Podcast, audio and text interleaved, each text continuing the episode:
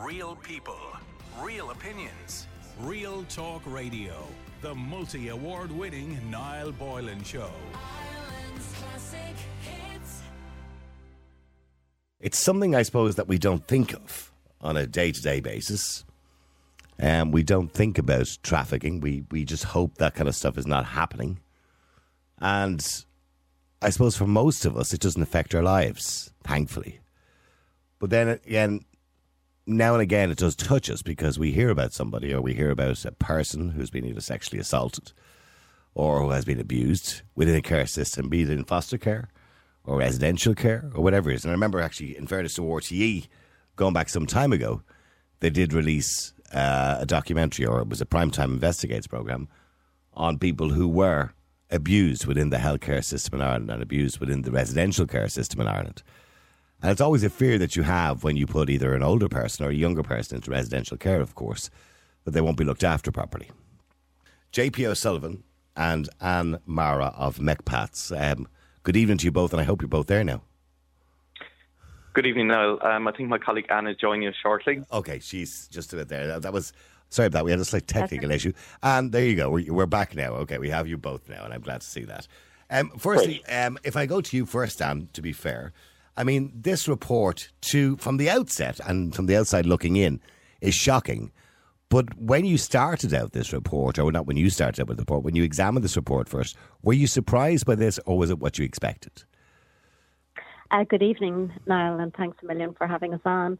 Um, to be honest, no, we were not surprised at all. This is something that we have been hearing anecdotally for many, many months now from frontline workers.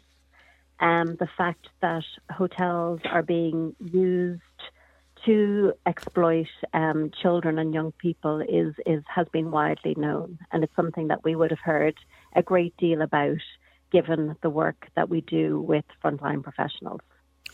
When I read this story in the Irish Times initially, um, I think it was last week actually in the Irish Times, and some of the they mentioned some of the individual cases which I didn't go into there. But it talks about, say, for example, in one case, a 16 year old girl was exploited by a group of men who would pick her up from a residential care home practically mm-hmm. every night of the week. I mean, yeah. essentially using this young girl for prostitution. I mean, we I mean, these children are in the the care of the state, so you don't expect that to happen, do you? Absolutely not. I mean, in the care of the state, one would presume that a child would be afforded uh, the greatest of safety, um, but unfortunately, these children are amongst the most vulnerable children in our society.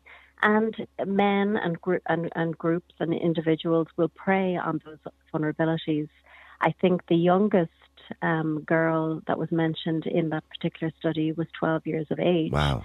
So it is it is so alarming, and it's something that I think warrants much greater discussion. Um, I think the story coincided with some high profile stories that emerged on the same day, and it kind of got lost. Mm-hmm. But this study and this research is of huge significance because it really is the first type of empirical research that we have that discloses um, the the awfulness of the situation, what is happening to the exploitation of these children who are supposed to be in the care of the state. Um, but it's something, like I said at the beginning, that we would hear on a daily basis. I mean, JP, I, am looking at Dr. Mary Canning, who was the co author of the study, described the findings as harrowing and hugely disturbing. And there was also parallels drawn with I suppose people would be familiar with what happened in Rochdale and Rotherham in England. Um, you know, there are certainly parallels. We have 5,600 children in the care of the state in this country. Now, only 400 live in group care homes run by TUSLA and other contracted uh, uh, contractors. But in saying that, to think that, you know, they were powerless, it, says, it describes them being powerless to stop girls leaving to meet older men. These are young teenage girls.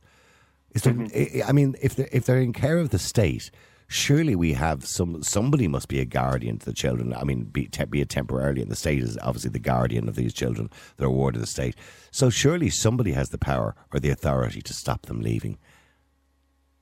Absolutely not. I think it's maybe the, the term should be responsibility. You know, when somebody does enter into the, the care of the state, one, as you say, would presume that they are being cared for to the to the fullest degree. And as Anne mentioned, you know, we've we've been hearing this um, these experiences anecdotally for the past number of months and for the past number of years from our colleagues on the front line, um, from social workers, from youth workers, and people interacting with these young people. So I think while the report is alarming, shocking, it was heartbreaking to read it. Um, I think it has opened up a conversation whereby we need to put safeguards in place for these children. And not just for these children. I think these children were captured in the report because they are in the, the care of the state, but looking at a, the wider, wider picture of young people who are not in the care of the state, who've been missed by the state, who are being trafficked for the purpose of exploitation around the country, and who won't be found within this data. So it's opening up a conversation mm-hmm. that both Anne and I have been, I guess, holding our breaths for for the past six years now. I mean, to, to think that they're, according to the article, they're being coerced and enticed to provide sex acts to multiple men in exchange for a variety of goods, and these are coordinated gangs of predatory men. Not only do we have to focus on these girls who are being uh, obviously very, very vulnerable and being used, mm-hmm. abused sexually and otherwise, but obviously we need prosecutions for the men that are doing this. And who are these men? And surely the individuals, eh, you know, involved or the authority in the state care have some sort of awareness as to who these men are that are coming to pick up these girls mm-hmm. or who they're going to meet. Is nobody? It, it's like just everybody's taking their hands off the wheel completely. Mm-hmm. Absolutely, and it's certainly time. I think when we arrive at a report and read a report like this, for us to put our hands firmly back on the wheel. You know, these children are our responsibility. and we as adults, be it frontline professionals, educators like ourselves or members of society, we owe it to those children to, if they, they can't raise their voices themselves, to raise the voices and raise the alarm bells. There has to be a response to this report, and the state has to come out very strong. Um, you know, we're looking at the issue of trafficking, and the state has only secured two, three prosecutions in our history for the issue of trafficking. The sentence that goes with it is life.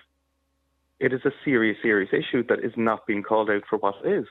So I'm, I'm hopeful that this report will do that. I'm certainly going to assist us in our work and in, I suppose, our, our other pieces of work with children who are caught up in worlds of criminal exploitation. Yes, sexual exploitation, and this report highlights that, but there are so many other forms of exploitation that are taking place in the country, and children who are being trafficked for that exploitation need us to stand up and stand out on their behalf.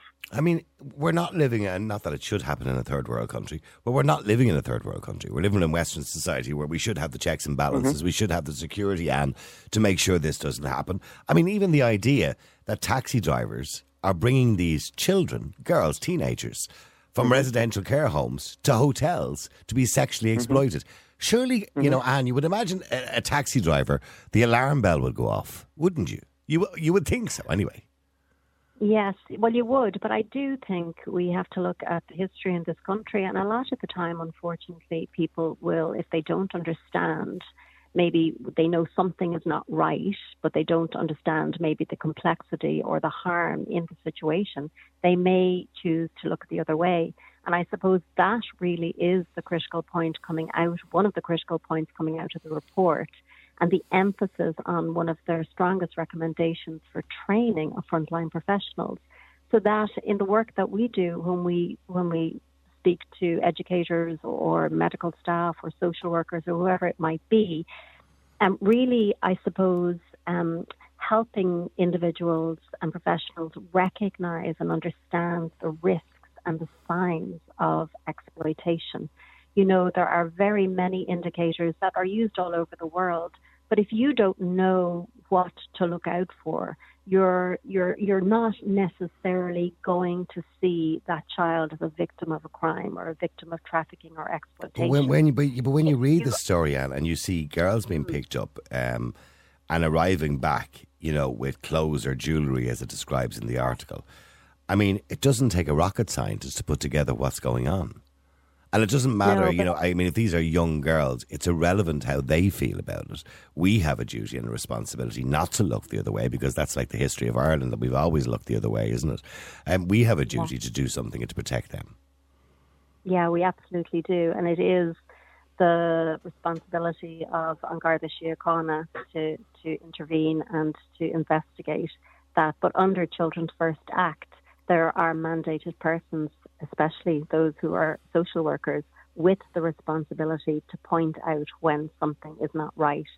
I do think it becomes more complex because when we look at these children who are being exploited by these men, they might not even self identify as a victim. So we have heard of, you were asking a question earlier about why somebody can't stop these girls from leaving the residential care home or whatever. But these girls um, are unaware of the extent of the exploitation that is happening to them as far as they're concerned. They might be getting a new piece of jewellery or a new pair of trainers or something, and they don't really identify themselves as a victim in any way, shape, or form. Um, but so, but so to go back to your original question, it is absolutely the responsibility of the mandated person, whoever is in the care of that child, to report an incident like that happening. But we have spoken to social workers who have themselves told us that they have stood in front of the cars where these men are coming to pick these girls up, have literally stood in front of the cars. Um, they'll just drive around the corner and the girl will leave 30 minutes later. They feel completely powerless to stop the exploitation that's taking place. And it mentions coordinated gangs. It's quite organised. I don't know who these men are, but it's quite organised and obviously some sort of ring of some description or some sort of communication between these groups of men that are doing this. Is that the case? Is it that coordinated, would you imagine? It is. It is very coordinated, um, and and we and we know that. And there's groups of these men who will work in tandem with each other and almost it's it's like they they have the ability to transport these girls to hotels all across the country for the purpose of sexual exploitation. And in this report, there are stories about girls going missing for days on end mm. and coming back, um, having been dispo- um, transported across this network of men. And JP, when we say these girls are mm. vulnerable, I mean, who are, and obviously not their names, but who are these girls? Are there girls that come from troubled families who end up in foster care, who end up going from foster care to foster care? Mm-hmm. I mean, who are who are these girls? What I mean, what what kind of can we typify the type of girl that would be involved or would be in, in this situation?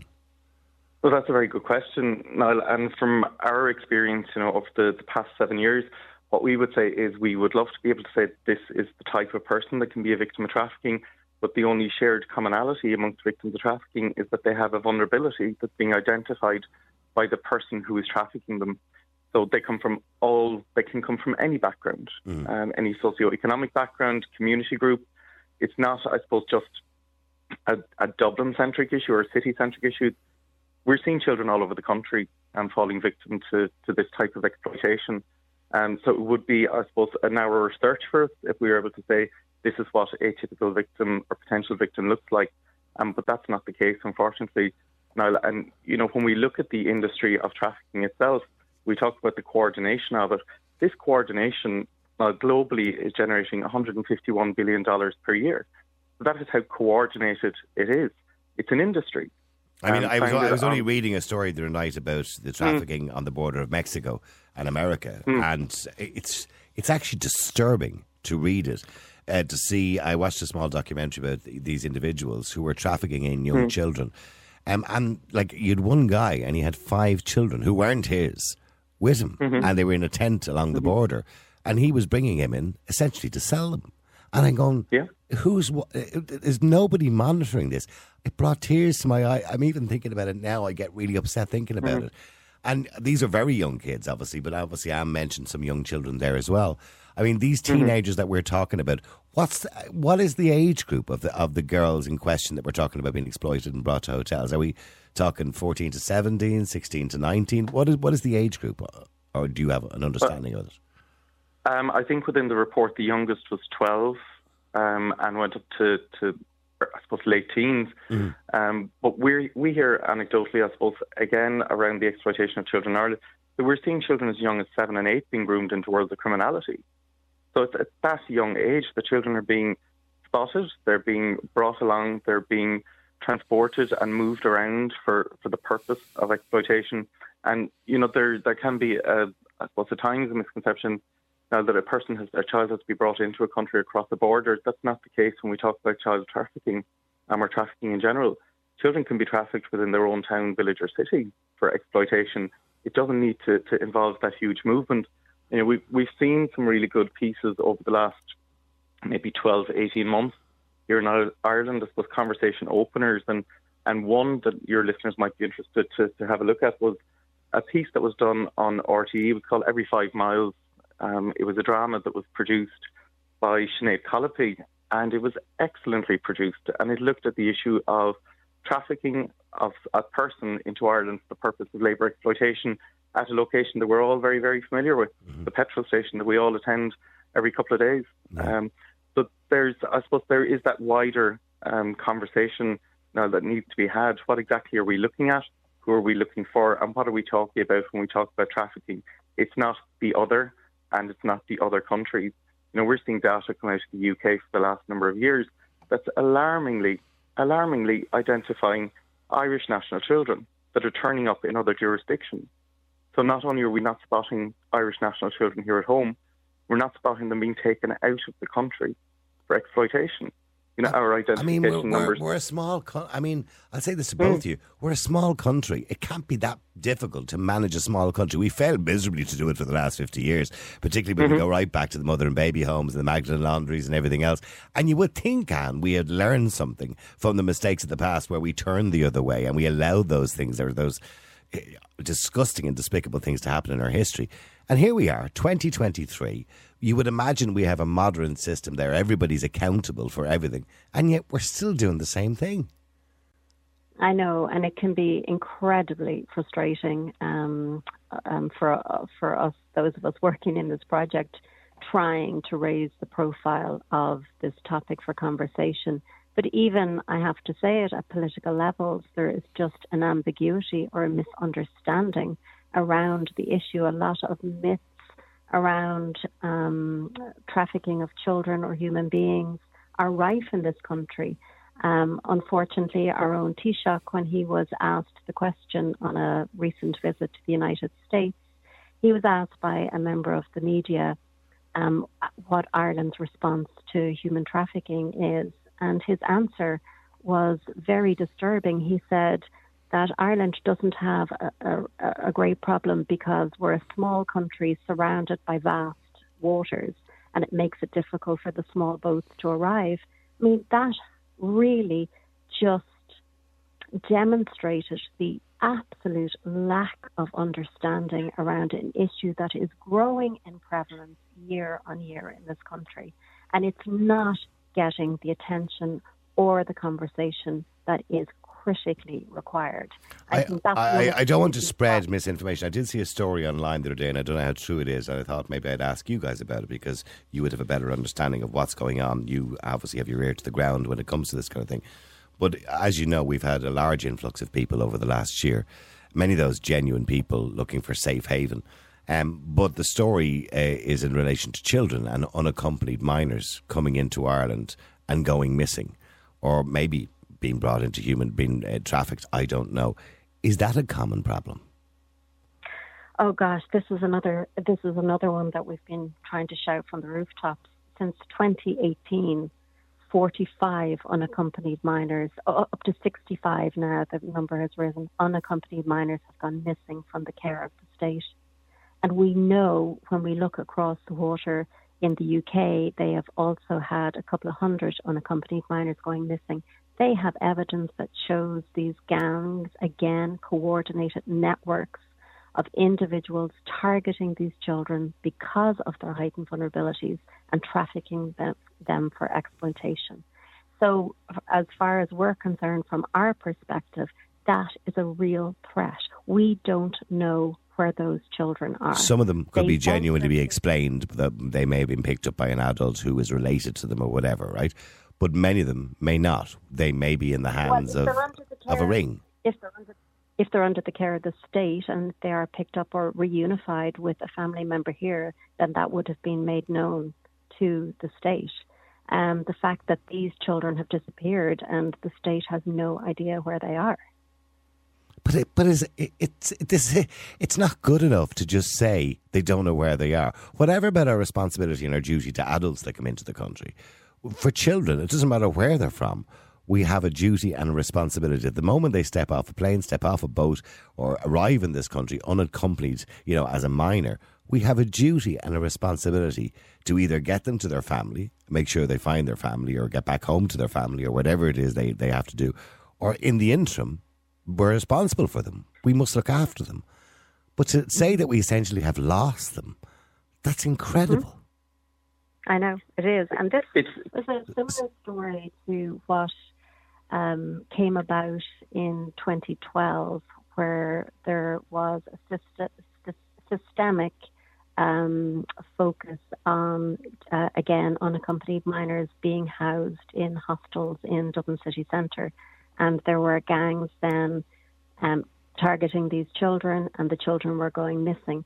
It it brought great attention to the issue back in that back in 2012. But here we are, 10 years later. None of the recommendations that were made in the research that came out of UCC around that time have been implemented.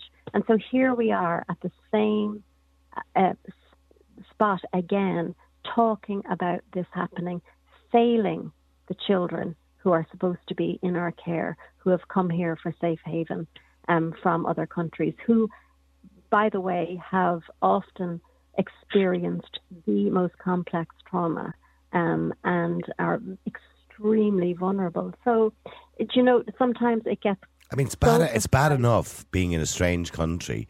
If you were, say, twelve or thirteen years of age, being in a strange country and being in care of the state without being taken advantage of, you know, or being mm-hmm. sexually exploited or whatever it happens to be, I, I can't I just can't fathom that. And that's when I watched that documentary about Mexico, that's what upset me so much. Sorry, JP, you wanted to say something?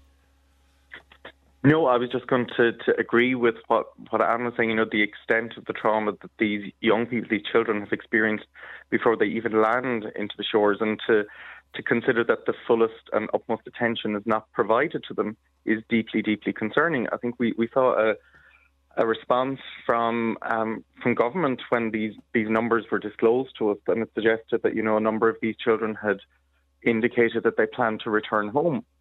And I'm not sure about you now, but when I was 12, 13 years of age, I was certainly not in a position to, to be able to put myself onto a flight or attend to a ferry port. So to say that they planned to return home and that's what they probably did, it's just unfathomable.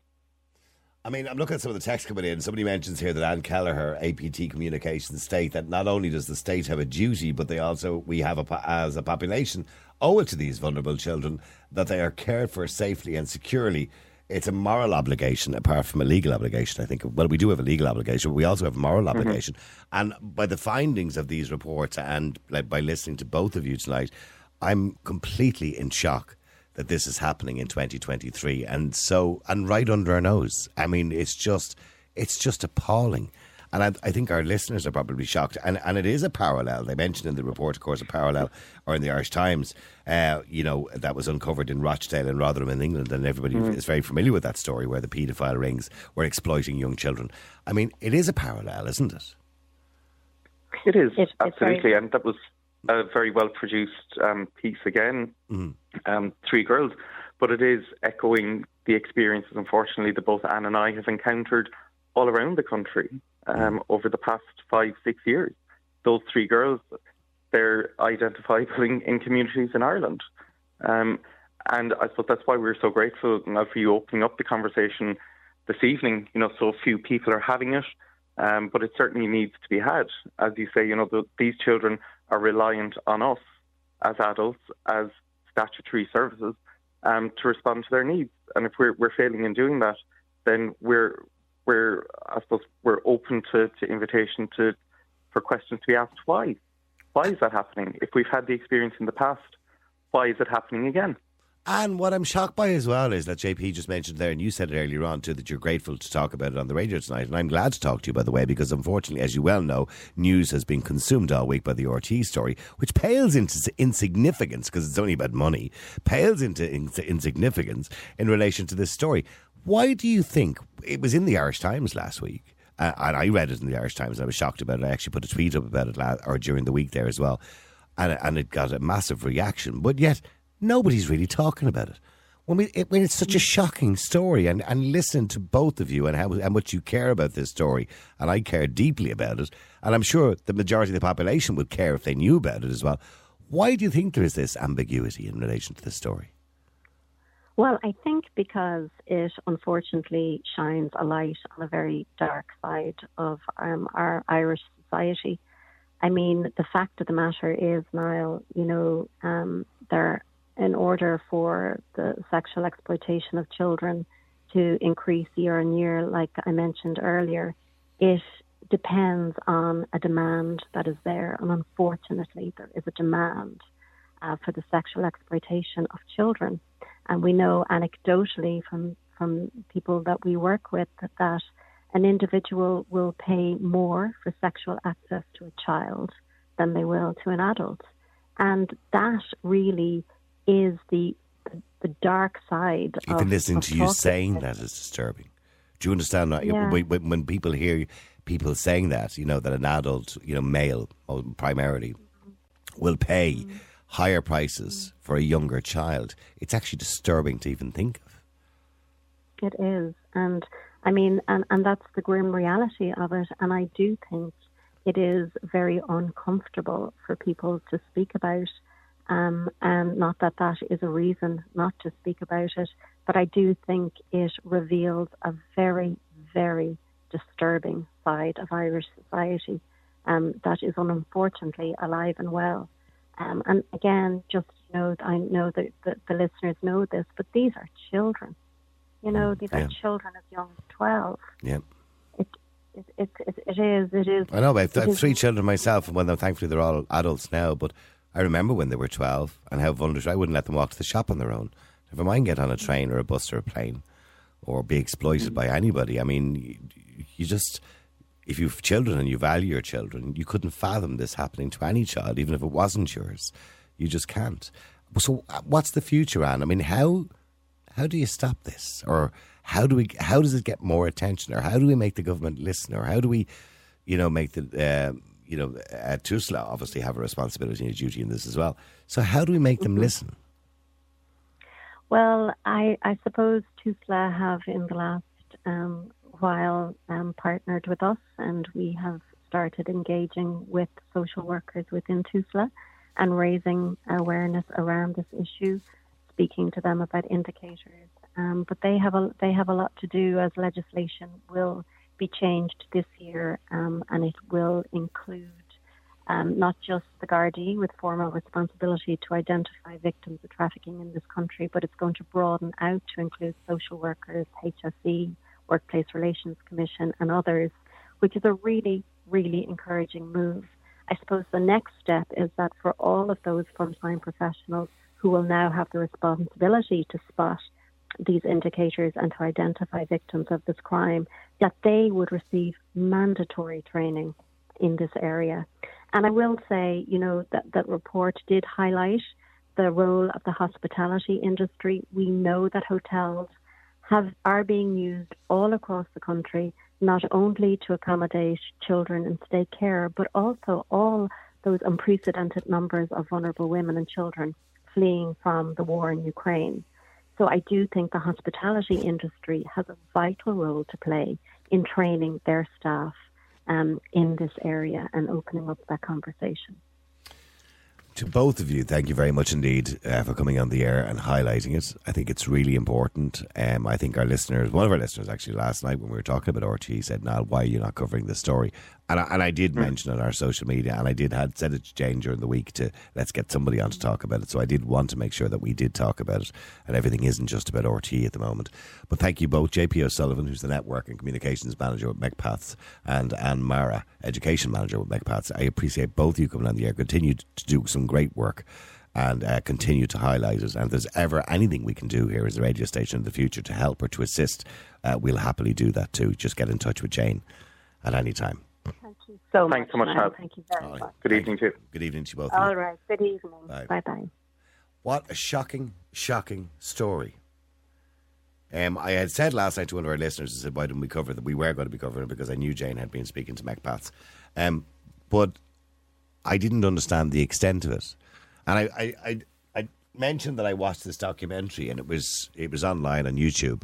Parts of it I didn't know whether were true or not because it was so it seemed so far fetched of these men that were bringing in like one guy had like five or six children with him and all under the age of 12 and he was selling them it was like the black market selling them to wealthy men in America to be sexually exploited think about that for a minute a child a young child of 9 or 10 years of age being sold as a commodity to be sexually exploited. And if you read this report, you'll read it wasn't just, by the way, girls in this report, boys are mentioned as well who were groomed. And 21 staff were interviewed in relation to, you know, what they had saw and what they had witnessed. And I think we need to train the staff better to recognise this is happening. That when they see a young teenage girl going off in a taxi to a hotel and coming back with new clothes and a handbag or jewellery, as it mentions in the article, that something has happened. Or they're coming back with drugs They've given drugs in exchange for sex, I imagine. And we also have to talk to the hospitality industry. The guys are right. The hospitality industry play a huge role in this because they're also allowing it to happen. They're enabling it as well. When they see a 45 year old man walking into a hotel with a 16 year old girl who may not look like his daughter, one must look into it now. You have to do that with caution. You can't walk up to a man who might be with his daughter and say, What are you doing with a young child? But I'm assuming when you go into any hotel, they ask you for a passport, don't they? Well, they do abroad. Why don't we do it here? Why don't we have to produce identification? Because normally, when you go to Spain or you go anywhere and you go into a hotel, they ask you for your passport and they keep it overnight. Sometimes, well, nowadays they just tend to take a photocopy of it and they give it back to you. But some sort of checks and balances. Or if you're a taxi driver and you're going to a residential care home and you're picking up a 15 or 16 year old child and bringing them to a hotel, surely you'd say to yourself, something's up. Nobody's asking you to do anything about it. But going to a local Garda station saying, listen, I'm just letting you know, I was at this care home, I just picked up a kid. And I was asked to bring her to a hotel, and there was a guy standing outside waiting outside. It looked very suspicious. I'm just letting you know. That would be no harm. That all helps. But it has to stop. And to imagine that since the war started and since people started coming here last year, 60 children they mentioned, and many from Ukraine and other countries around the world have come into Ireland unaccompanied. Now, I don't know whether that's a parent putting them on a plane or a child that maybe has lost their parents. I don't know. But when they arrive here, we have a duty and a responsibility to think that they're gone missing, that we lost them. Where are they? How do you lose? It's. I mean, a parent would lose a, sh- a child in Dunnes Stores for five minutes and they go into a panic, but the state loses a child permanently and nothing happens. We're not responsible somehow. It's incredible. Real people, real opinions, Real Talk Radio, the multi award winning Niall Boylan Show. Ireland's classic